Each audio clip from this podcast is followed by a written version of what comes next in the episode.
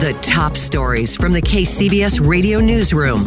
This is the All Local. I'm Jeff Bell. I'm Patti Reising. Presidential hopeful Bernie Sanders is in the Bay Area today for a campaign rally ahead of California's primary.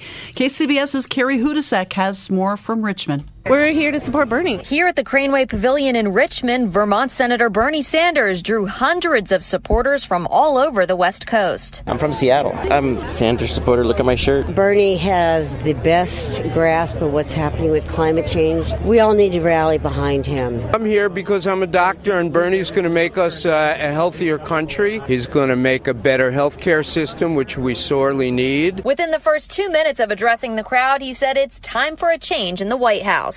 We are going to defeat Donald Trump because the American people do not want a president who is a pathological liar. Expressing a message of unity while touching on issues that directly affect California. We're going to put millions of working people to work at good paying jobs, building 10 million units of low income and affordable housing. California's primary is March 3rd. In Richmond, Carrie Hudasek, KCBS. It was a crime that rocked the East Bay city of Orinda. KCBS's Curtis Kim says the five murders at an Airbnb on Halloween night are prompting one lawmaker to take action. State Senator Steve Glazer says when he learned Orinda could only impose a $1,000 fine for short term rental violations, he decided to do something about it. The legislation that I will be introducing will raise that ceiling to $5,000. The hope being that it creates a strong enough disincentive so that people think twice about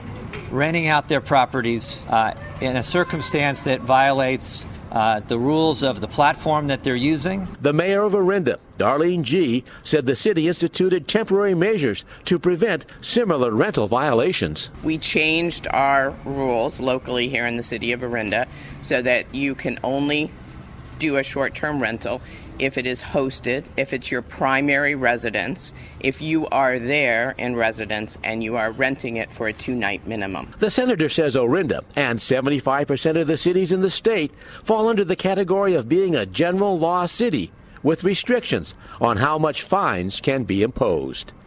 In Orinda, Curtis Kim, KCBS. Hikers who made their way to a popular hiking trail today were disappointed when they were turned away by authorities.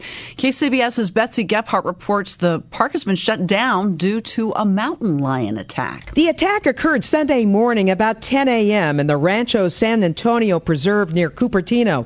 A six year old girl was clawed in the leg by a mountain lion and a family friend with her was able to shove the animal into the bushes and the cat ran away.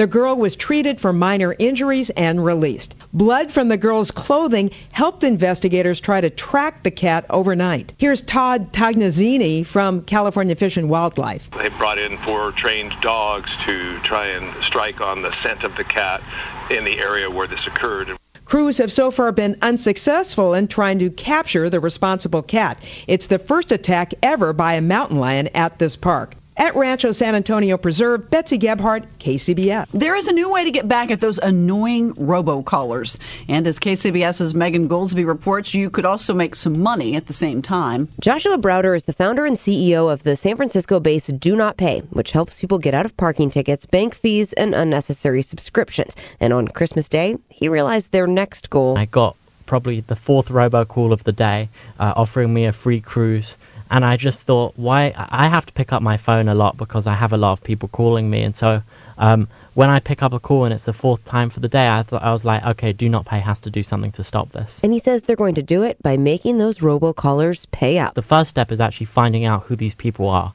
and what we do in the app is something very clever where we give the user a virtual credit card. And when the robocaller asks you, hey, uh, you've won this cruise, uh, what's your card number? You can give them this card. And when they try and run the card, that's how we get all their details through the payment network. Then the Do Not Pay app can file lawsuits against them, asking for as much as $3,000 a call. We've been testing this for months since December, and we've actually won a few settlements on behalf of users. Um, but we only launched this publicly two days ago, and already we have 10,000 cases pending. Browder says he believes the problem has come from cell phone service companies selling our numbers and then not doing enough to protect us from these calls. Megan Goldsby, KCBS.